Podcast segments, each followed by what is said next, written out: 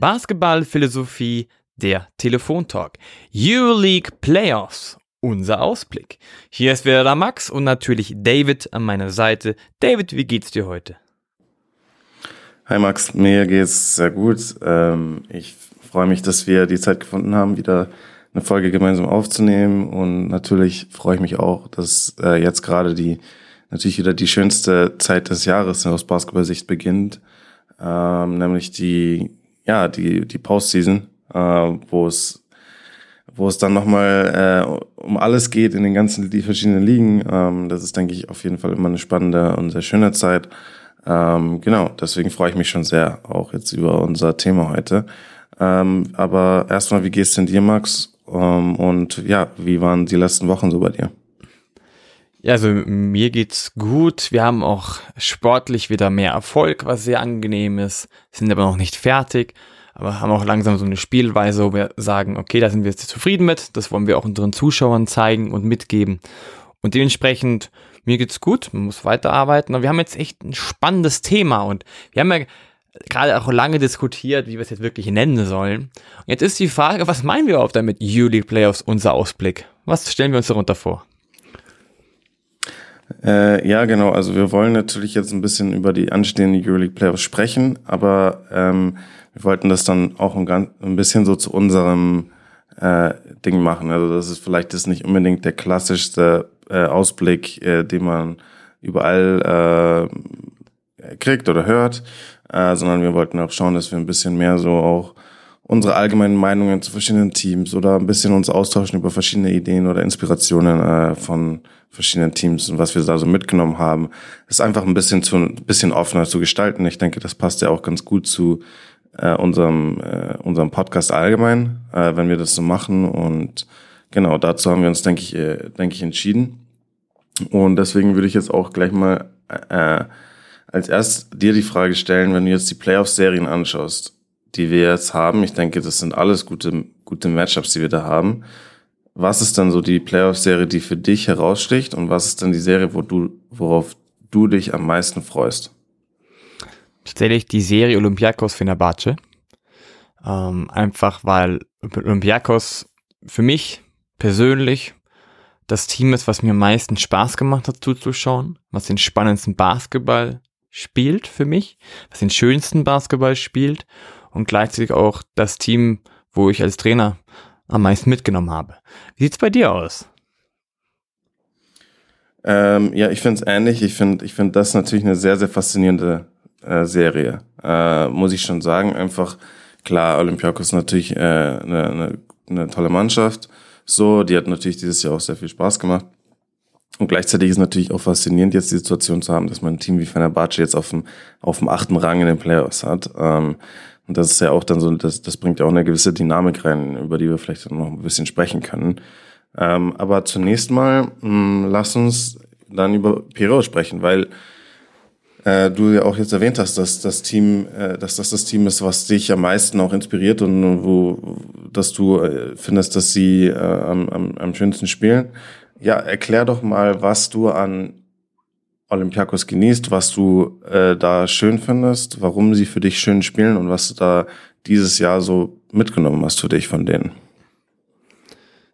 Erstmal gute Frage. Also ich finde Olymp Olympica Olympiakos Piraeus hat einfach einen wahnsinnig coolen, attraktiven Teambasketball gespielt wo es gar nicht darum ging, sehr viel zu dribbeln, sondern den Ball laufen zu lassen. Gute Vorteile zu kreieren, einfache Vorteile zu kreieren, durch Pick and Roll, durch Ball-Movement.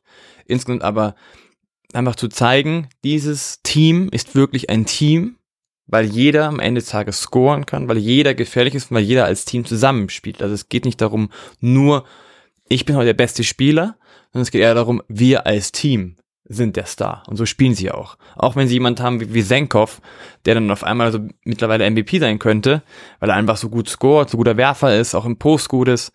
Ähm, aber einfach das Ganze als Team funktioniert und er macht zum Beispiel mal im Spiel 28 Punkte und man merkt es gefühlt gar nicht. Und das ist genau, was ich faszinierend finde.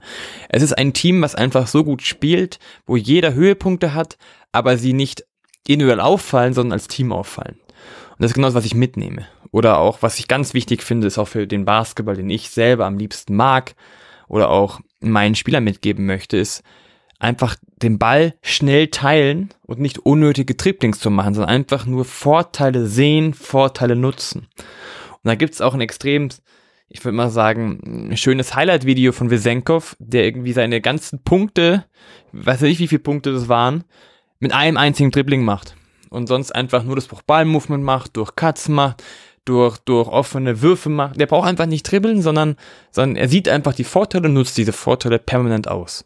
Und so macht es das ganze Team. Das Team spielt als Team. Wir haben gutes Ballmovement, wir haben Kickouts, wir haben auch mal gute Penetrations, wir haben Pick and Rolls, die gut funktionieren, wir haben Fake Cuts, wir haben Fake Screens. Äh, wir haben einfach eine Offensive, die in einem Guss ist. Und das ist vielleicht das, das Schöne. Der Ball steht nicht, der Ball bewegt sich. Und das ist einfach für mich die Mannschaft, wo ich sage, auch die, bei denen sich andere Trainer, andere Mannschaften was angucken können für ihre Offensive. Wie man an sich einen Anführungszeichen einfachen Basketball spielt, weil man einfach nur gute Entscheidungen trifft, schnelle Entscheidungen trifft.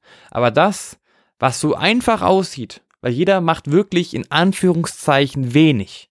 Ja, keiner hat diese Riesenaktionen, sondern es ist einfach, es sind schnelle, einfache, gute Entscheidungen, die zu guten neuen Vorteilen für die Mitspieler führen. Und das ist das, was ich mitnehme, was ich faszinierend finde, weil das, was so eigentlich so einfach aussieht, tatsächlich extremst schwer ist. Wie sieht's bei dir aus? Äh, ja, ich denke ähnlich. Also du hast schon viele Punkte gesagt. Ähm, ich denke auch, dass, dass bei Olympiakos natürlich das Teamplay heraussticht, wie du ja auch schon gesagt hast.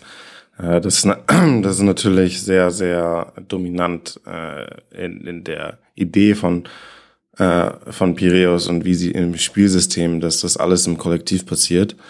Äh, und das finde ich auch natürlich cool. Also ich meine, ich bin auch ein Freund davon, von, äh, von dem Zusammenspiel, von der Ballbewegung, die wir haben, von, von dem Lesen der Verteidigung, von dem Attackieren äh, der Verteidigung, da, da, dass, dass Piraeus in der Lage ist, auch Vorteile zu, äh, zu kreieren und dann diese Vorteile halt auch über längere Zeit ähm, zu behalten. Ja, so das sind, das finde ich ja auch immer so so so so cool äh, auf dem höchsten Niveau. So Teams, die das schaffen, die äh, halten am Anfang der Shotclock zum Beispiel äh, es schaffen, einen kleinen Vorteil zu generieren. Ja, aber der halt noch nicht äh, genug Vorteil ist, um jetzt schon abzuschließen. Ja, aber dann diesen kleinen Vorteil schaffen, äh, den auszunutzen und äh, weiter zu behalten und weiter auszubauen äh, bis man dann am Ende der Shot Clock, am Ende der, der, des Ballbesitzes, äh, den, den Vorteil so vergrößert hat, dass man einen offenen Wurf hat, dass man einen Abschluss hat, äh, mit dem man am Ende zufrieden ist. Das ist nämlich schon äh, sehr, sehr, das ist so, das ist, finde ich, so immer was sehr, sehr, sehr befriedigendes am Basketball, wenn Teams das schaffen, weil das einfach äh, so was ist, das zeigt, dass dann halt ein Team so wie in einem Guss spielt, ne, wie du es ja auch ein bisschen gesagt hast, also dass da die Zahnräder so ineinander greifen, dass das einfach wie ähm, wie eine wie eine Einheit ist, die sich äh, sozusagen parallel zueinander ähm, verhalten und aufeinander reagieren, alle gemeinsam äh, die Defense lesen, alle gemeinsam die Defense attackieren und, und so zu, gemeinsam Basketball spielen. Das ist, das ist grundsätzlich was richtig Cooles, womit ich mich sehr, sehr identifizieren kann, was mir sehr gut gefällt. Äh, und das ist, denke ich, was, was Piraeus gut schafft äh, und was sie auch besonders macht, ist, äh, weil ich meine, wenn man sich jetzt den Kader anschaut, haben sie eine sehr, sehr gute Mannschaft, aber man muss natürlich schon auch sagen, so jetzt rein individuell betrachtet, jetzt jeder einzelne Spieler im Vakuum, ist Piraeus jetzt nicht eine Mannschaft, wo man da die ganzen Euroleague-Kader sich anschaut, dass man dann sagt, ah oh ja, die sind wahrscheinlich Erster. ich meine, die haben vielleicht vom Kader, von der Qualität her, sind sie halt in den Top 8, ja. Aber die könnten halt genauso gut auf Platz 8 sein. Aber sie waren halt dieses Jahr auf Platz 1 und haben die Liga phasenweise äh, dominiert was schon äh, auch Seltenheitscharakter hat auf dem Level, den die Euroleague halt hat und wo wie eng da alle Teams aneinander sind. Äh, und das finde ich sehr, sehr cool, äh, sehr, sehr faszinierend. Äh, du hast auch Vesenkov angesprochen, das ist natürlich auch so ein Phänomen dieser Spieler. Ähm, und, und da ist aber auch das, Vesenkov ist für mich so das Sinnbild von, von Piraeus. Also der passt ja auch perfekt dorthin. Einfach weil äh, jetzt ist er höchstwahrscheinlich der MVP äh, und auch völlig zu Recht. Er hat eine überragende Saison gespielt, er spielt auf so unfassbar hohem Niveau und er gibt seiner Mannschaft jetzt enorm viel gerade, ja. Äh, aber man muss ja natürlich dazu sagen auch, wie viel das Programm Olympiakos Piraeus jetzt über die letzten Jahre äh, Vesenkov als Spieler gegeben hat. Also der ist ja wirklich aus diesem System heraus gewachsen als Spieler und zu dem geworden, was er jetzt heute ist. Und er ist das perfekt, er passt ja auch perfekt in dieses System, deswegen geht er ja jetzt auch so auf und deswegen blüht er so auf. Äh, das ist nicht nur seine harte Arbeit, die er äh, geleistet als Spieler, dass er sich verbessert hat, sondern das ist auch das Reinwachsen in so ein System äh, und dann ähm, und, und, und da quasi so an seinen Aufgaben zu wachsen. Deswegen passt er auch perfekt in so ein System rein, wo er nicht balldominant ist, wo er äh, scored, auch ohne zu dribbeln und all diese Themen. Das, das passt zusammen, weil er ja in diesem System über Jahre jetzt gespielt hat. Äh, und, und am Anfang war ja nicht, okay, hier ist unser Go-To-Guy, Sascha Wisenkov, sondern er war halt einer von vielen. Er war ein absoluter Rollenspieler. Ja, natürlich vielseitig schon damals und, und ein interessanter Spieler, aber bei weitem nicht auf jetzt Euroleague MVP äh, ja.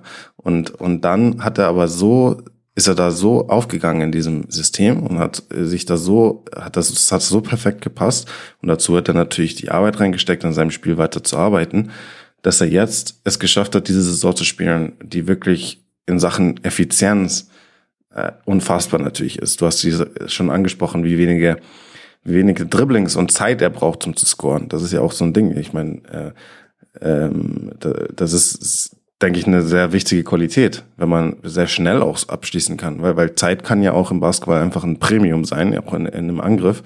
Äh, wenn ich da sehr, sehr schnell und ohne groß, großartige Isolation und ohne großartiges Rumdribbeln in der Lage bin, für mich äh, einen Abschluss zu kreieren, weil man muss ja auch dazu sagen, es ist ja nicht immer nur jetzt total offene äh, Catch-and-Shoot äh, Würfe, die er da trifft, äh, sondern er kreiert ja schon auch seinen eigenen Wurf, aber er schafft es trotzdem in enorm kurzer Zeit und ohne viele Dribblings, wie du gesagt hast.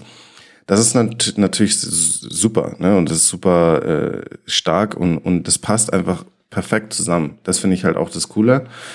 Ähm, aber warum ich halt die Serie auch ein bisschen sehr, sehr so spannend fand, finde, ist, dass Piraeus natürlich jetzt auch nicht ähm, und fehlbar ist oder sowas. Ja, also man hat jetzt schon auch gesehen, äh, am Ende war es dann schon auch knapp jetzt, dass sie den ersten Platz noch geholt haben. Äh, und Teams haben schon auch über die Saison hinweg dann besser verstanden, wie man gegen sie spielen kann, wie man sie ähm, wie man sie da attackieren kann, vielleicht auch, also wie man ihr die Offense ein bisschen äh, ins Stocken bringen kann.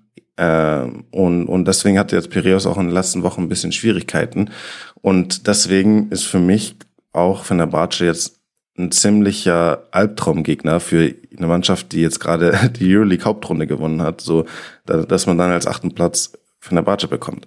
Deswegen möchte ich dir jetzt auch in dem Kontext fragen, ähm, Piräus, was wir gerade gesagt haben, was sie ausmacht, äh, aber dann vielleicht halt auch ein bisschen so die, die Entwicklung in der letzten Wochen in Kombination jetzt mit dem Gegner, den sie haben, Fenerbahce Istanbul. Was ist was siehst du da auf uns zukommen in dieser Serie? Also ich würde mal sagen, dass natürlich Fenerbahce auch einen extrem guten Kader hat. Mit Nikolasis, Scotty Wilbekin.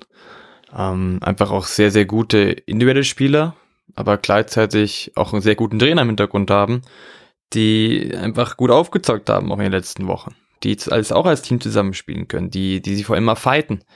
Die, die in Istanbul und das ist ja auch das ganz, also wirklich die nächste Nummer, in Istanbul und in Griechenland, also in der Türkei und in Griechenland zu spielen, das ist ja nochmal was ganz Besonderes. Dann mit diesem Fankultur im Hintergrund nochmal was ganz Besonderes. Also das werden, das werden schon eher so ähm, Halbfinalspiele, anstatt jetzt äh, erste Runde Spiele. Und tatsächlich muss ich sagen, das ist ein harter Gegner, genauso wie du es gesagt hast. Vor allem, ähm, das Fenerbahce ist ein Team, was egal wie viel zu hinten ist, immer, immer praktisch aufholen kann. Einfach was auch eine gute Teamchemie hat, was auch gut verteidigt, was aber trotzdem vorne einfach mit Scotty Wilbekin einen Spieler hat, der immer mal alles weghauen kann oder auch nicht. Äh, und deswegen ist es auch ein ausgewogenes Team. Und wenn du gerade sagst, dass Piraeus in den letzten Wochen Probleme bekommen hat, ist es natürlich schwierig, ja, wenn du dann auf so einen Gegner triffst, der einfach auch extrem viel Potenzial, viel Spielerqualität mitbringt. Trotzdem muss ich sagen, schlägt in dieser Serie mein Herz ganz klar für Piraeus, weil ich einfach diese, diese Spielweise einfach sehr, sehr gut finde. Ich glaube, wir haben da auch schon mal vor, ich glaube, ein oder zwei Jahren darüber gesprochen, das war Utah Jazz in der NBA, die so einen ähnlichen Spielstil gehabt haben, wo es um viel, viel Ball-Movement ging. Und es macht vor allem als, als Zuschauer einfach extrem viel Spaß bei Piraeus zuzuschauen. Und deswegen wünsche ich mir einfach, dass Piraeus diese, diese Serie gewinnt und diese Serie weiterkommt. Aber jetzt erstmal zu dir. Was sagst du? Was würdest du sagen? Was macht Fenerbahce aus? Warum ist es so eklig für Piraeus gegen Fenerbahce zu spielen? Ja, also ich, wie ich schon angedeutet habe, für mich persönlich, also ist Fenerbahce eigentlich das schlechteste Matchup, das Olympiakos hätte bekommen können. Es ist wirklich schon enorm bitter, dass, dass Piraeus jetzt die Hauptrunde gewinnt äh, und dann als achten Plus Fenerbahce bekommt. Ähm, ich denke grundsätzlich mal, was bei Fenerbahce raussticht, ist einfach die enorme Qualität, die sie im Kader haben. Also ich glaube, wenn man jetzt einfach wie, wie schon vorhin die Spieler nehmen individuell im Vakuum und miteinander vergleichen, würde ich sagen, dass Fenerbahce den noch besser besetzten Kader hat als Piraeus. Rein von individueller Qualität her. Würde ich persönlich sagen, ja, das, das kann man auch anders sehen, aber ich persönlich finde Fenerbahce individuell noch, sogar noch stärker besetzt als Piraeus. Ähm, was, aber wir haben ja auch gesagt, das ist nicht das, was Piraeus besonders macht. Piraeus macht besonders, dass sie eben diesen Mix haben, dass sie diese Mannschaft haben, die perfekt zusammenpasst und die sich in diesem Spielsystem auch perfekt ergänzt und da perfekt äh, interagiert zusammen. Ja, das, das Teamplay macht Piraeus so besonders und auf so einem hohen Niveau und das darf man natürlich bei dem Ganzen nicht vergessen und das deswegen ist hat einen Grund, warum Piraeus Erster ist und Fenerbahce Achter. Äh, und ähm, ja, wenn wir jetzt aber uns die Saison anschauen von Fenerbahce, den Saisonverlauf, ähm, dann war das natürlich jetzt eine sehr, sehr achterbahnartige Saison, um, wo man äh, zu Saisonbeginn extrem dominant war, wo man, äh, glaube, die ersten fünf Spiele hat man alle gewonnen. Äh, man war auf Platz eins und alle haben schon so gedacht, okay, Fenerbahce mit, mit Itudis, das ist jetzt so eine neue äh, ja, äh, so die, die neue dominierende Kraft in der Euroleague, ja. Äh, und man hat schon so damit gerechnet, äh, okay, die gewinnen die Hauptrunde. Ja, und dann ähm, ist man halt eingebrochen, ganz klar. Also man hatte dann auch Losing Streak und man hatte halt auch wirklich Spiele, wo man halt auch mal richtig auf die Fresse gekriegt hat. Unter anderem in Piraeus, muss man dazu sagen, wo man, glaube mit fast 30 Punkten oder was auch immer, wie es war, also auf jeden Fall sehr, sehr, sehr deutlich äh, verloren hat. Ähm, und man hat da auf jeden Fall einiges durchgemacht, auch schwierige Phasen durchgemacht, äh, ganz, ganz klar. Und es war alles nicht so einfach. Äh, aber das ist halt auch das, also das Team ist da jetzt nicht irgendwie dran zerbrochen ähm, und man hat sich dann schon auch wieder gefangen. Und am Ende jetzt, okay, am Ende war es so eng, äh, da um die letzten Playoff-Plätze herum. Äh, das war dann natürlich äh, ja, ein bisschen so wie eine Art Lotterie dann, wo man am Ende landet. Äh, und ja, Fenerbahce hat das selber in der Hand. Am letzten Spieltag haben wir, am letzten Spieltag, glaube ich, haben die am letzten Spieltag dann verloren. Und deswegen wurde es dann am Ende Platz 8. Äh, sie hatten sich ja schon in eine gute Position gebracht für den letzten Spieltag, dadurch, dass sie am Spieltag davor gegen FSR gewonnen haben. Ähm, und so kam es jetzt am Ende dazu, dass halt Fenerbahce gerade auf dem auf jeden Fall auf dem aufsteigenden Ast ist. Also eine Mannschaft, die individuell sowieso oberste Schublade ist. Also keiner würde da widersprechen, dass von der Qualität im Kader her Fenerbahce ganz klar eine Final Four Mannschaft ist. Also es gibt auf keinen Fall in Sachen individueller Qualität mehr als drei Teams, die besser besetzt sind. Ohne Frage. Also das, ist wirklich ein absoluter Luxus Final Four Kader. Ähm, aber man hat es eben nicht so ganz aufs Feld gebracht. Aber man hat in den letzten Wochen schon auch Verbesserungen gesehen, dass die Mannschaft mehr und mehr zusammengewachsen ist, dass man halt auch, man muss dazu sagen, es ist halt jetzt einfach auch ein neuer Trainer und einige neue Spieler und das ist halt manchmal dann nicht so einfach, wie man sich vorstellt im Vor der Saison, dass das dann alles automatisch klickt. Äh, und jetzt ist die Mannschaft auf jeden Fall auf dem aufsteigenden Ast, aber auf jeden Fall nicht auf dem Niveau wie Piraeus in Sachen Teamplay, in Sachen äh, äh, Konstanz und so. Äh, gleichzeitig ist aber Piraeus aber schon auch in den letzten Wochen äh, eher weniger dominant gewesen. Hat man auch noch einige Spiele verloren und die Siege waren auch knapp und nicht so leicht, ja. Äh, nicht so leichtfüßig und äh, das war alles ein bisschen mehr, ähm, mehr ein Kämpfen, was da auch Piraeus machen musste. Äh, und deswegen ist das schon ein besonders schwieriges Matchup. Und der Grund ist nicht nur die individuelle Qualität, die ähm, Fenerbahce hat, sondern auch die Vielseitigkeit, die Fenerbahce hat äh, im Kader, vor allem defensiv eben. Und das ist das, was mir an, aus, aus Olympiakos Sicht Sorgen bereitet, ist, dass der Schlüssel für Piräus Spiel ja schon auch die Ballbewegung ist. Ähm, und dass die, die immer noch aktuell, also die, die, die, die, das beste, effektivste Mittel gegen Ballbewegung in der Verteidigung einfach Switching ist. Äh, aber natürlich auch nur, wenn man das kann. Und Switching auf dem Niveau ist natürlich, muss man auch erstmal können. Da muss man die richtigen Spieler dafür haben, da muss man die richtige, das richtige Level an Kommunikation haben äh, und, und all diese ganzen Dinge. Aber wenn man sich Fenerbahce anschaut, die haben halt einfach einen so unfassbar athletischen, vielseitigen Kader. Die, die Bigs sind unglaublich beweglich, können auch am Perimeter verteidigen. Die Guards sind teilweise sehr groß und können auch größere verteidigen, zum Beispiel Kalates. Also kein Team in Europa kann besser switchen als Fenerbahce. Dazu kommt die Qualität, die auch einfach Itudis hat in, in, in Sachen Vorbereitung, in Gameplanning und auch in defensiver Disziplin, die seine Mannschaften einfach haben. Äh, das ist schon, da ist es ist wirklich ein sehr, sehr harter Brocken für Piraeus. Weil so, sobald halt Fenerbahce es schafft, das Spiel in ihrem Rhythmus zu gestalten, das heißt, das Spiel eher ähm, ähm, die Ballbewegung zu, im Stocken zu bringen von Piraeus. Ja, das ist eher so ein äh, stockenderes, langsameres Halb Halbfeldspiel ist, wo auch viel am Ende der Shotclock und eher mehr eins gegen eins und, und so. Das würde natürlich den genau in die Karten spielen. Äh, und dann ist Fenerbahce auch eine Mannschaft, die einfach Piraeus auch raushauen kann, wenn das, wenn, wenn sich diese Spiele so entwickeln. Ja, weil dann äh, kann auch äh, Fenerbahce Offensivrhythmus finden. Das war ja auch eher die, dann auch teilweise ein bisschen ein Problem, dass die Offense halt einfach auch nicht so konstant war. Es hat sich jetzt auch ein bisschen verbessert. Ähm, weil offensiv wird, wird Fenerbahce auch einen klaren Plan haben, wie, wie sie da attackieren wollen. Und ähm, der Schlüssel wird für sie halt sein, einfach diese, diese explosive Offensive von Piraeus nicht, nicht aufs Feld bringen zu lassen.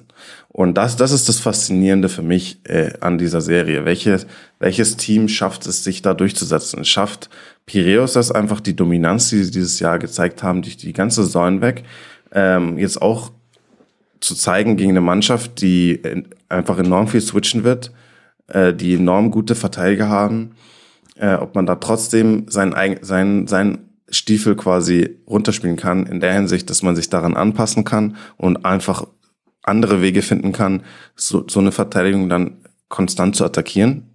Wenn Piraeus das bis zum gewissen Grad schafft, dann wird Piraeus sich ohne Frage durchsetzen, einfach weil sie einfach so hohe Qualität als Mannschaft haben. Wenn aber Fenerbahce es schafft, konstant Probleme zu bereiten, konstant Piraeus Offense zu verlangsamen, den Ball zu, in Stocken zu bringen und sich im Endeffekt es ein, ein Duell wird zwischen individueller Qualität mehr, dann sehe ich tatsächlich sogar Fenerbahce vorne. Äh, also dann kann ich mir tatsächlich auch vor, vorstellen, dass, dass Fenerbahce diese Serie für sich entscheidet. Ich schätze jetzt mal das erste Szenario als wahrscheinlicher ein. Also für mich ist natürlich äh, Olympiakos Favorit. Das haben sie sich auch verdient durch ihre reguläre Saison. Und Fenerbahce ist einfach natürlich den Beweis schuldig geblieben, dass sie auch die Konstanz haben auf dem nötigen Niveau, um dann in so einer Playoff-Serie gegen so einen Gegner zu bestehen. Aber rein auf dem Papier ist das schon ein super ausgeglichenes Matchup und ein sehr, sehr schwieriges Matchup für Piraeus. Und deswegen, ich glaube, dieses Fenerbahce ist für mich, glaube ich, wahrscheinlich der beste achte Platz, den ich je gesehen habe in den Euroleague Playoffs. Also das ist schon Wahnsinn, dass, dass so eine Mannschaft jetzt am Ende auf Platz acht gelandet ist. Ja, also ich, du hast sehr, sehr viele gute Punkte gebracht. Auch mit dem Switching Defense gegen Ball Movement. Und ich habe mir so ein paar Sachen überlegt, während du es gesprochen hast. Du hast ja am Ende gesagt, es geht darum, die Wucht von Perios wegzunehmen, richtig? Ja, also genau, die Explosivität so aus, aus, äh, aus deren Offense, so, weil wenn man sich jetzt anschaut, ist ein, äh, klar, Piraeus ist jetzt nicht äh, voll so die athletischste Mannschaft in der Euroleague oder die, die am das, das schnellste Pace unbedingt hat, aber im Kontext vom Halbfeldspiel sind, spielen sie sehr, sehr schnell. Der Ball bewegt sich sehr, sehr schnell, die Spieler bewegen sich sehr, sehr schnell, sowohl am Ball als auch ohne Ball. Äh, und sobald man diese Maschine ein bisschen ins Stocken bringt, kann kann man ihnen schon natürlich Probleme bereiten. Das meinte ich. Also da gebe ich dir recht, aber ich glaube tatsächlich, dass es sehr, sehr schwierig ist, ein funktionierendes Team ins Wanken zu bringen. Einfach aus dem Grund, klar, mit Switching Defense bekommst du bestimmte Sachen hin, aber was zum Beispiel Pereos extrem gut macht, ist auch Cutten oder einfach Fake Screen setzen oder Fake Cut setzen. Also da ist viel Bewegung, Offboard-Bewegung auch drin. Das heißt, so eine Switching Defense ist ja auch viel Onboard, klar, die Offboard Screens auch, aber trotzdem ist, hat Pirius viel, viel Bewegung und sie haben nicht immer den Zielspieler. Also, du hast ja gesagt, geht es am Ende, wenn es, wenn es Fenerbahce schafft, dass Piraeus die, die Wucht nicht entwickeln kann, wäre es so ein Individualisten-Ding am Ende des Tages. Aber das glaube ich ihm aus dem Grund gerade nicht, weil eben Pirios ein Team ist.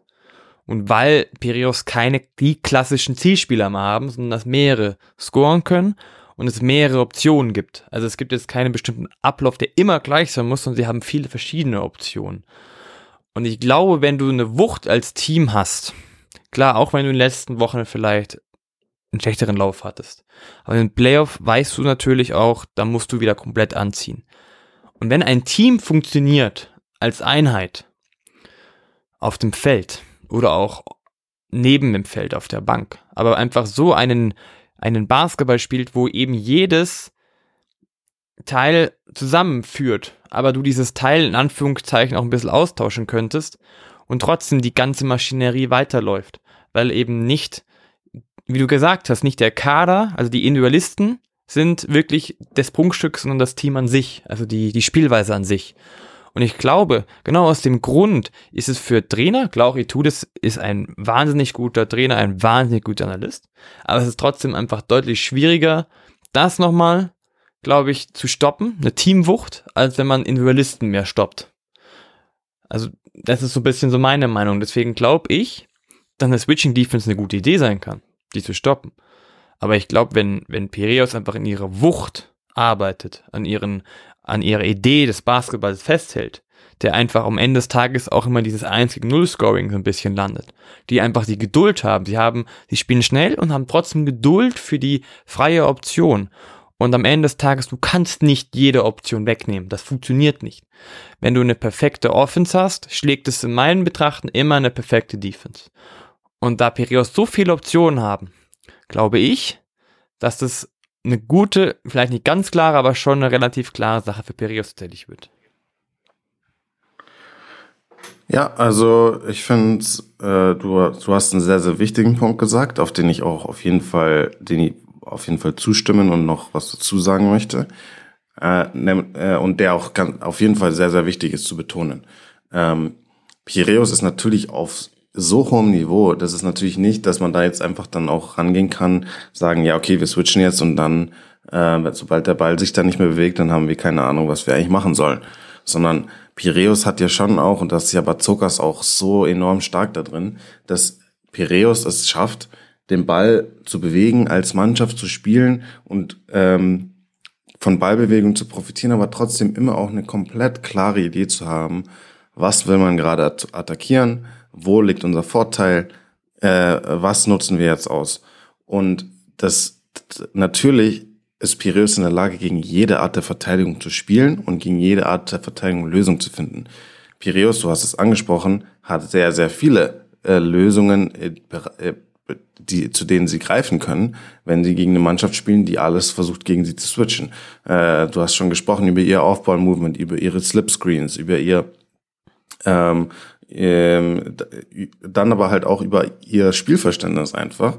Ähm, davon, wie sie zum Beispiel halt auch Matchups inside ausnutzen. Also zum Beispiel Mustafa Fall ist da ja auch enorm stark einfach da drin, aus dem, aus dem Switch heraus ähm, äh, deinen Verteidiger äh, zu, zu sealen, ja, und dann gute Positionen inside zu kriegen und dann spielen sie ihr High-Low oder und sobald du hilfst, dann sind die Shooter, sind die, die Shooter in den Ecken, ja. Also Piraeus hat Waffen überall und hat Lösungen für alles bereit. Ja, sie können gegen jede Art der Verteidigung spielen. Das muss man auf jeden Fall mal gesagt haben und das macht natürlich Piraeus auch so besonders, so stark, dass es jetzt nicht eine Art der Verteidigung gibt, die diese Mannschaft einfach stoppt. Weil klar, wenn es so wäre, dann wäre Piraeus jetzt nicht auf Platz eins. Dann hätten Mannschaften gesehen, ah, okay, wenn, die, wenn wir die so verteidigen, dann kriegen die nichts auf die Kette und dann hätten das Teams halt immer gemacht. Aber das haben ja Teams nicht, nicht geschafft. Das zeigt, dass Piraeus hat, äh, hat äh, die nötigen Lösungen schon parat. Aber, und das, das ist so ein bisschen das Ding, wo ich glaube, wir, wo ich ein bisschen anders sehe als du. Also ich bin, äh, ich sehe auch Piraeus vorne natürlich. Für mich ist auch Piraeus Favorit. Ähm, aber ich sehe es, glaube ich, nicht ganz so deutlich wie du jetzt. Äh, weil ich schon sage, dass, dass, dass Fenerbahce einfach auch äh, als Mannschaft schon gewachsen ist, verglichen mit anderen Phasen der Saison. Natürlich nicht ansatzweise auf dem Niveau als Mannschaft wie Piraeus, das haben wir ja schon gesagt. Aber trotzdem schon auch ein bisschen sich verbessert hat und zusammengewachsen ist über die letzten Wochen. Und gleichzeitig halt einfach vom, vom Personal her der schwierigste Gegner, glaube ich, für Piraeus ist, den es vielleicht in Europa gibt. Weil keine Mannschaft in, in Europa so athletisch und so vielseitig verteidigen kann. Und die Frage wird natürlich sein, kriegt das, kriegt das Fenerbahce aufs Parkett? Das, und darf, das ist das größte Fragezeichen. Haben sie die Konstanz, das zu schaffen über eine Serie hinweg? Ähm, sie müssen im Endeffekt kommt es darauf an, okay, sie müssen auf jeden Fall in Piraeus gewinnen. Das ist super schwierig. Die Halle wird äh, am explodieren sein dort, ja. Ähm, schafft man es, ein Spiel in Piraeus zu gewinnen? Und dann ist ist natürlich, dann kann man sich natürlich dann auch auf die eigene Halle auch verlassen. Also es ist halt natürlich auch immer unangenehm in, in Istanbul zu spielen. Also da kommen dann noch ganz viele verschiedene Faktoren die, dazu, die eine Rolle spielen. Äh, deswegen ist es auch so faszinierend für mich, diese Serie. Ich sehe auch auf jeden Fall Pirius vorne. Aber für mich ist es nicht so unbedingt diese klare Sache, vielleicht, äh, wie, wie, wie es du es vielleicht siehst. Okay, ja, bisschen unterschiedliche Meinung, aber ist ja auch völlig richtig. Also, wenn wir es so ein bisschen zusammenfassen, so dieses Duell, könnte man so ein bisschen sagen, Team gegen individuelle Klasse inklusive genialer Verteidigung, oder? Genau, ich würde sagen, ich würde sagen, ja, also ähm, wirklich ein, ein, ein, ein nahezu perfektes Team, ja. Also äh, wie gesagt, perfekt gibt es ja nicht. Ähm, also auch Piraeus hat seine Schwächen, aber auf jeden Fall einfach enorm hohes Niveau. Das beste Teamplay in Europa, ohne Frage. Äh, gegen eine Mannschaft, die äh, individuell enorm gut besetzt ist und die defensiv einfach die wahrscheinlich vielseitigste und athletischste Mannschaft des Kontinents ist. So würde ich das, so würde ich das Duell zusammenfassen und ich finde es ein faszinierende, faszinierendes Duell auf jeden Fall. Mir kommt jetzt gerade eine ganz andere Frage. Ist jetzt nicht wirklich Ausblick, aber trotzdem interessant. Würde das überhaupt gehen? Würde ein Teambasketball mit so viel Top-Individualisten wie mit Fenerbahce überhaupt funktionieren? Ähm, ja, äh, ich glaube, es hängt, es hängt davon ab, was für, ich man muss ja auch sagen, was ist ein Individualist? Ähm, also äh, ich würde nicht sagen, dass zum Beispiel Fenerbahce jetzt äh, nur Individualisten im Kader hat, sondern es sind schon auch sehr mannschaftsdienliche Spieler, die auch in, in im Zusammenspiel äh, sehr sehr gut funktionieren können. Es gibt natürlich dann ein paar Spieler, die halt dann schon sehr ihre Stärken dann vielleicht auch mehr, mehr im Eins gegen Eins noch haben oder die mehr dann auch aus dem Dribbling kreieren. Jetzt vielleicht zum Beispiel in Scotty Wilbekin, der halt ein bisschen balldominanter ist. Äh, da da wäre natürlich eine Anpassung nötig und das ist natürlich dann auch was, das kann nur funktionieren, wenn der Spieler auch bereit ist, dann in gewisser Weise ein Opfer zu bringen und zu sagen, hey, ich, ich stelle mich jetzt in, in der Mannschaft in der Hinsicht, dass ich, dass ich so mich auch, dass ich an das System glaube und mich da auch äh, einfügen will. Ähm, wenn da die Bereitschaft da ist, wenn man das denen verkaufen kann, funktioniert das ein, ein, äh, eindeutig, würde ich sagen. Also äh, das sieht man, ähm, das, das sieht man, denke ich, bei Fenerbahces Kader, so bei Spielern jetzt, ich sage jetzt mal, äh, lauter Spieler wie Motley, Pierre, äh, Hayes, Davis, ähm, lauter diese Spieler, die sind, finde ich, Teamspieler auch und äh, die, die super ähm, mannschaftsdienlich auch spielen ähm, es ist dann halt eine Frage, wie man das umsetzen möchte. Und deswegen, also ich finde ja auch Fenerbahce spielen ja jetzt auch kein 1 gegen 1 Basketball nur, ja, sondern die spielen auch äh, guten Basketball. Die haben halt einfach ein ganz anderes System. Das ist halt einfach ein eher, ja, das ist halt eher mh, hm, weniger ähm, weniger Bewegung abseits vom Ball und eher simpleres ähm, Pick-and-Roll-lastiges Spiel, das das von der Bratsch halt spielt eher klassisch, äh, was man halt bei, bei, bei vielen Teams zurzeit sieht. Ähm, ja, deswegen, ich würde sagen, es ist auf jeden Fall möglich. Es ist auf jeden Fall möglich. Es hängt halt natürlich davon ab, also klar, wenn man jetzt einen Spieler holt, äh, der, der dessen einzige oder größte Stärke mit Abstand ist, einfach im 1 gegen 1 im Dribbling was zu kreieren, ist das vielleicht nicht der beste Spieler dann für, für die Situation. Aber so allgemein, ähm, wenn man, muss man es einfach den Spielern verkaufen und wenn die Spieler daran glauben und, und Lust darauf haben, kann das zu 100 Prozent funktionieren. Also ich könnte zum Beispiel für eine Bartsch's Mannschaft schon auch das System von Piraeus zu einem gewissen Grad spielen sehen. Das ist das äh, äh, natürlich nicht eins zu eins gleich. Also ist klar, äh, die Spieler sind auch, haben ja auch andere Profile dann, andere Stärken und Schwächen. Aber insgesamt kann ich mir das schon vorstellen. Sehr spannend. Wäre wirklich spannend. Ähm, jetzt habe ich eigentlich ja schon viel gesagt, was ich von den beiden Mannschaften mitgenommen habe für mich. Was hast du denn für dich mitgenommen? Ähm, ja, also ich glaube, zu, zu Piraeus habe ich schon ein bisschen was gesagt. Ne? Also ich, ich, ich äh, finde immer es besonders interessant zu sehen, ähm, wie man so diese, diesen Mix herstellen kann zwischen, wir wollen den Ball bewegen, aber wir wollen auch immer eine klare Idee haben, wie wir attackieren. Äh, wir wollen nicht nur blind den Ball hin und her bewegen und unser System äh, durchspielen, weil es schön aussieht, sondern wir wollen auch währenddessen die Defense lesen und auf die Defense reagieren und äh, verschiedene Arten der Verteidigung ähm, attackieren können, jederzeit. Ja, immer äh, Lösungen parat zu haben.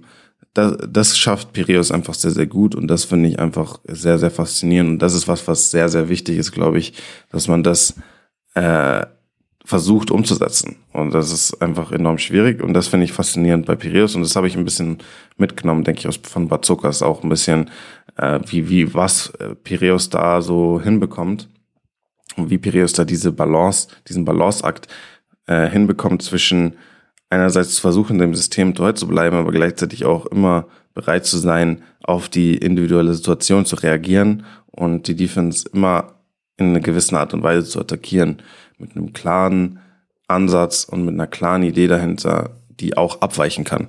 Das ist, das ist, denke ich, das, was ich von Piraeus mitgenommen habe. Ähm, und das, was ich, denke ich, ein Thema ist, worüber man ganz lange nachdenken kann und wo man an, an verschiedene Lösungen fallen kann. Ähm, und und ähm, ja, das ist wirklich, wie, wie gesagt, etwas sehr Schwieriges, aber Wichtiges, wie, meiner Meinung nach. Äh, bei Fenerbahce ähm, bin ich ehrlich, habe ich nicht so diesen einen Takeaway. Also ich finde da, äh, ich finde es faszinierend zu verfolgen, ein bisschen, wie sich dieses Team so entwickelt hat. Einfach äh, durch die durch die Höhen und Tiefen, die das Team da gegangen ist und auch die Arbeit, die Tudis macht. Ähm, ich denke, dass man halt da auf jeden Fall sieht, äh, dass das harte Arbeit es ist eigentlich immer bei Etudis Teams auch so harte Arbeit, die sich da einfach auch auszahlt nach äh, äh, nach einer Weile und, und wie er es auch halt schafft, so ein Team beisammen zu halten. Also, das, wie gesagt, äh, Piro, äh, Istanbul hat so einen gut besetzten Kader mit so renommierten Spielern Und wenn es da dann mal nicht läuft und da hast du einen Losing Streak und ähm, es kommt schon Stress von der Chefetage, ja, und äh, hey, äh, wir haben hier so und so viel Millionen äh, bereitgestellt für den Kader und wir wollen hier Final Four und wir, wir verlieren jetzt gerade vier Spiele, fünf Spiele in Folge. Äh, wenn da hier richtig mal Druck auf dem Kessel ist, dann kann halt so eine Mannschaft vor allem aus solchen renommierten Spielern einfach auch komplett daran zerbrechen. Und das finde ich natürlich schon immer faszinierend bei Etudis, dass er da so gut ist in dem Managen von solchen, auch von den Charakteren einer Mannschaft, eine Mannschaft zusammenzuhalten äh, und auch einfach immer so den höchsten Standard zu setzen in Sachen Disziplin, Professionalität. Also das sind so die Wörter, die mir in den Sinn kommen, wenn ich an Etudis Mannschaften denke, dass die einfach äh, immer enorm professionell eigentlich sind, enorm diszipliniert sind. Und das waren phasenweise natürlich hat man das nicht so aufs Parkett bekommen. Das war natürlich schwierige Zeit, aber man hat sich eben aus diesem Loch rausgekämpft. Äh, und, und jetzt ist, denke ich, Fenerbahce Istanbul die beste Version von sich selber, die sie, äh, die sie bisher waren. Und das ist genau zum richtigen Zeitpunkt ne, für die Playoffs. Äh, und das, das ist schon ein Verdienst, wo ich sage auch, Hut ab vor Coach Tutis, was er diese Sorge auch, auch ähm, geleistet hat und auch natürlich an die Mannschaft, ne? dass die Mannschaft da auch zusammengehalten hat und die Spieler ähm, dann auch die nötigen äh, Opfer und gebracht haben, um und den nötigen Fight gezeigt haben, dann auch in so einer Situation sich am Ende durchzusetzen und und ähm, es jetzt in die Playoffs so äh, zu schaffen, wie sie es jetzt gemacht haben. Äh, also ich denke, das ist so was, was ich, was ich da grundsätzlich immer mh, mm, beeindruckend finde. Und das ist, das ist halt ein schwierigerer Takeaway, weil das ist halt nicht so was äh, taktisches oder sowas, was man leicht sehen kann, wenn man halt die Spieler sich anschaut, sondern das ist halt eher was, wo ich mich, wo ich natürlich, wo man auch hinter den Kulissen sein müsste, um ein bisschen mehr zu verstehen, wie tut es das eigentlich so in der Menschenführung so macht und wie er das so hinbekommt in Sachen Leadership, in Sachen äh, Chemie, äh, Zusammenhalt, äh, Disziplin, all diese Dinge, das finde ich halt sehr, sehr faszinierend und das ist, denke ich, was, äh, wo viele Teams sich was abschauen könnten. Das ist ein sehr spannender Punkt. Also ist ja eigentlich die, die perfekte Kombination. Also Piräus haben wir eine schöne offensive Taktik am Ende des Tages gut mitgenommen. Und bei Fenerbahce, was du jetzt meinst, ist, wie führe ich ein Team, dass ich auch wirklich erfolgreich sein kann. Also praktisch das eine ist ja die Basis und das andere ist, was wir schön finden. Und äh, es sind beides ja super Punkte, die wir eigentlich mitnehmen kann. Und deswegen finde ich, haben wir schon recht, dass es eine sehr spannende Serie ist mit zwei spannenden Teams. Ist die Frage, willst du noch was hinzufügen? Hast du noch was?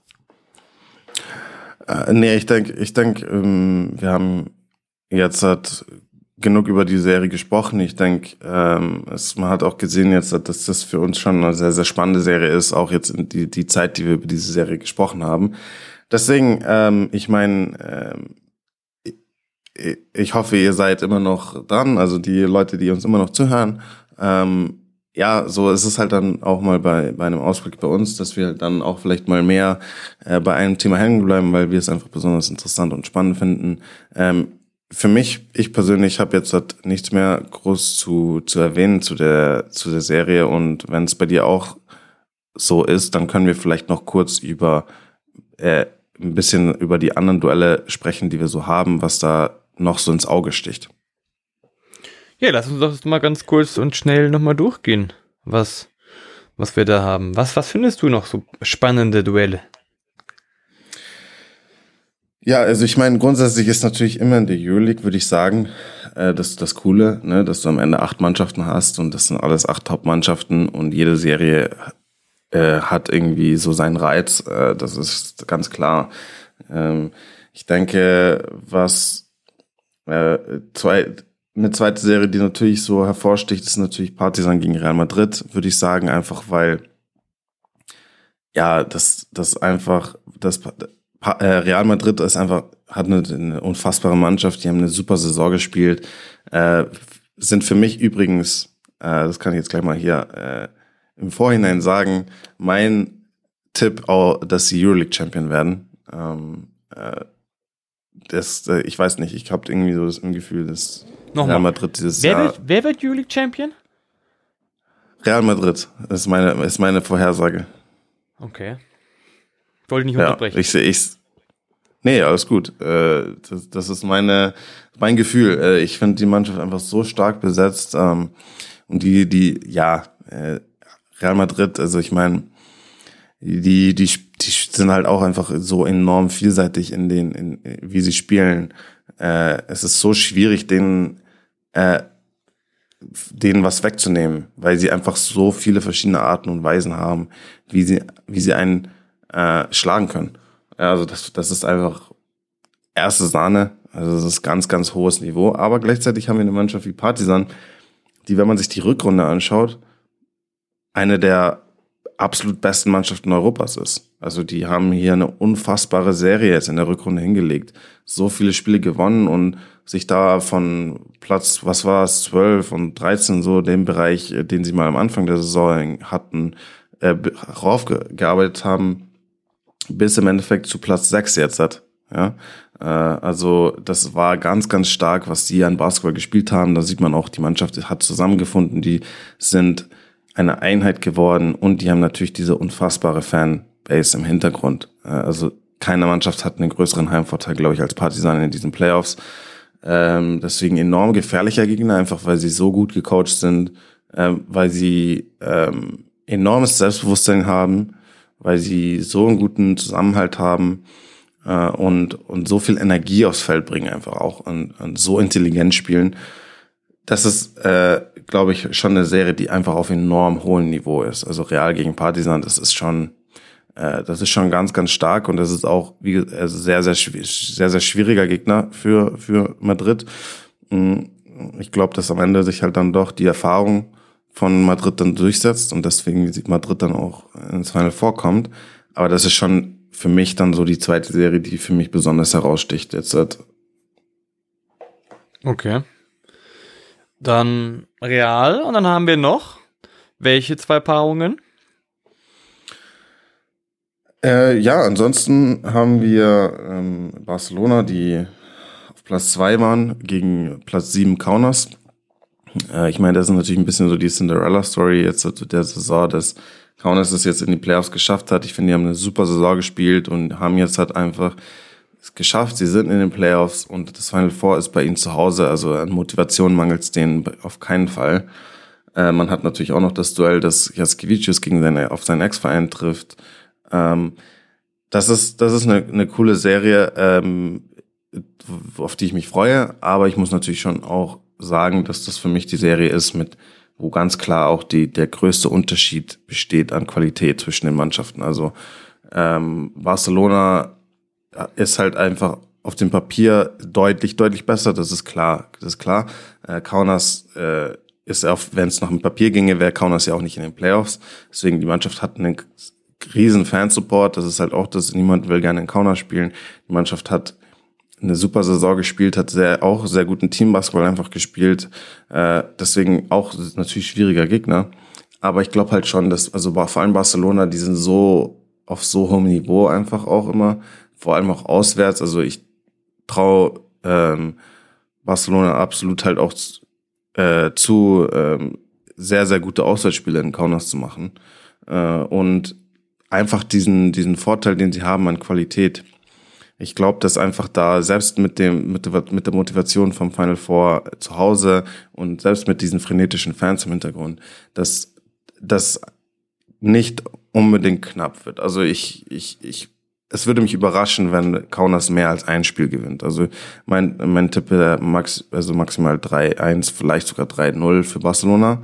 Aber hey, also ich meine, ich bin meistens liege ich falsch mit meinen Vorhersagen, deswegen ähm, kann auch sein, dass wir ein Basketballwunder erleben und, und Kaunas schafft Barcelona rauszuhauen und ins Final Four zu Hause zu kommen. Also ich sag mal so, ehrlich gesagt bin ich da ziemlich bei dir und glaube, dass Barcelona das Ding 3-0 gewinnt. Ähm, egal ob Heimvorteil beziehungsweise halt gute Fanbase oder nicht, aber Barcelona hat einfach Qualität. Äh, ich finde noch ein, eine spannende Paarung, finde ich natürlich, ist Monaco gegen Maccabi da fällt mir irgendwie so ein Mike James gegen Wade Baldwin. Also das, weiß ich nicht, was, was denkst du dieser Serie? Ist das wirklich, sind das wirklich diese beiden, die diese, diese Serie tragen? Oder glaubst du, da gibt es noch sehr, sehr viele spannende andere Duelle und Punkte drin, die wir, die wir ansprechen sollten? Ähm, ja, ich würde nicht ganz mitgehen, glaube ich. Äh, einfach, also bei Monaco auf jeden Fall klar, Mike James würde ich schon mitgehen. Also das ist einfach immer bei seinen, mit den Teams mit Mike James so, dass er da einfach eine sehr, sehr große Rolle spielt. Äh, und ich glaube, das ist natürlich dann auch immer eine der Schwächen von diesen Teams, vor allem in Playoffs, wenn einfach die Teams so gut aufeinander vorbereitet sind und äh, die Mannschaften so äh, es so gut schaffen, halt auch äh, Sachen wegzunehmen, äh, ist halt immer dann die Frage, hat Monaco das nötige Niveau, wenn man Mike James raus, rausnimmt. Mit rausnimmt meine ich nicht, Mike James macht null Punkte, ja. Also Mike James hat so eine Qualität, äh, der wird immer zu seinen Punkten kommen, aber die Frage ist ja auch immer bei ihm, wie. Wenn Mike James einfach frei spielt, ja, und wenn er äh, wenn er an, äh, machen kann, was er will, ja, und wenn er die Defense komplett im Griff hat, dann spielt Monaco auf sehr, sehr hohem Niveau, weil er ist, das ist ja auch das, der unterschätzte Teil von Mike James Spiel ist ja auch seine, seine Fähigkeit für andere zu kreieren. Also wenn Mike James gerade dominiert, äh, das ist nicht, heißt nicht nur, er macht seine 30 Punkte und die anderen stehen, stehen rum, sondern er ist in der Lage, perfekt dann auch seine Mitspieler in Szene zu setzen. Er ähm, nutzt dann auch die, die, äh, den Fokus, den die Verteidigung auf ihn legen muss und äh, setzt so seine Mitspieler dann äh, in Szene und die andere, er hebt dann, wenn, wenn, wenn er eben in diesem Modus ist, hebt er auch die, seine Mitspieler auf ein anderes Niveau. Das, das, das äh, muss man schon sagen. Und ich meine, klar, Monaco hat auch, sie haben jetzt keinen, äh, keinen schlechten Kader, ja. Also das ist ganz klar, die haben gute Spieler auch neben Mike James. Aber er ist natürlich dann schon, es spielt natürlich schon eine sehr dominante Rolle. Deswegen da in der Hinsicht gehe ich auf jeden Fall mit mit dir. Aber bei Maccabi würde ich jetzt nicht, also äh, das nicht unbedingt unterschreiben mit Wade Baldwin. Einfach klar, Wade Baldwin hat jetzt super gespielt und war in gewisser Weise auch manchmal der Go-To-Guy so. Aber Maccabi hat, ähm, denke ich, schon auch noch einfach andere Spieler, die enorm viel Qualität mitbringen und die auch vor allem, klar, Qualität hat Monaco auch, aber der Unterschied ist für mich, Maccabi hat halt auch Spieler, die äh, das Ding einfach mal komplett übernehmen können. Ja, also bei Monaco ist halt so, okay, entweder Mike James kontrolliert komplett das Spiel oder sie müssen andere Lösungen finden. Und äh, da ist aber jetzt nie, niemand, der sagt, okay, hey, okay, Mike James, kein Problem, dann übernehme ich das Zepter und äh, ich mache jetzt hier alles. Ja, und bei Maccabi ist aber, du hast so eigentlich mit Lorenzo Brown zum Beispiel im Kader vielleicht den besten Point Guard Europas. Zumindest mal, wenn wir uns den Stand anschauen, der so bei der zu Zeiten der Eurobasket war, ja, was er für Spanien gespielt hat, das war unfassbar, das Niveau. Also die, die, das Level an Dominanz, das er in äh, das Lorenzo Brown auch äh, zeigen kann, wie er ein komplettes Spiel dominieren kann, kontrollieren kann, das ist fast einzigartig auf dem Kontinent. Also da ist er wirklich an der absolut obersten Schublade. Das heißt, ähm, für mich ist es schon so, dass wenn Maccabi es schafft, äh, Mike James so ein bisschen in Schach zu halten, äh, ist es nicht umgekehrt für Monaco so, ja, okay, wir kontrollieren Wade Baldwin und dann ähm, klappt es schon, sondern dann könnte Maccabi auch zum Beispiel sagen, hey, okay, Wade Baldwin hat nicht den besten Tag, dann übernimmt einfach Lorenzo Brown mal das Zepter und kreiert hier für alle. Das ist halt auch so ein bisschen das Ding. Äh, deswegen, ich schätze Maccabi sehr, sehr stark ein, weil sie einfach so krass viel Qualität haben und weil sie jetzt einfach halt auch zusammengefunden haben. Also die Rückrunde war super stark und hat mich auch persönlich überrascht, äh, weil ich nicht diese Teamchemie in der Hinrunde gesehen habe. Also ich weiß nicht, da hat es einfach Klick gemacht so und sie haben die Spiele gewonnen und dieses positive Momentum dann auch genutzt. Um, deswegen ist es für mich eine interessante Serie. Äh, ich sehe Maccabi tatsächlich vorne äh, ein bisschen, weil ich sie einfach, äh, weil ich einfach das Gefühl habe, sie haben ein bisschen mehr Antworten auch in der Playoff-Serie. Aber es ist gleichzeitig natürlich ein Duell zwischen Platz 4 und 5. Ne? Also super eng und sehr, sehr schwierig vorherzusagen. Also für mich kann ich mir auch vorstellen, dass das halt eine Serie über fünf Spiele ist. Ähm, aber für meinen Favorit ist tatsächlich Maccabi in dieser Serie. Tatsächlich würde ich mitgehen. Ich würde sagen, du hast es schon gut gesagt, mit Lorenzo Brown auch noch dazu. Ähm, und insgesamt auch Darren Hilliard kann man ja auch nicht, soll man auch nicht vergessen. Der kann auch noch ein bisschen zocken. Ähm, deswegen würde ich tatsächlich sagen, es wird knapp, weil Mike James auch Spieler hat, wo er einfach aufzocken kann, auch mit, auch kreieren kann, wie du gesagt hast. Ich würde sagen 3-2 tatsächlich für Maccabi. Ende des Tages. Was würdest du sagen?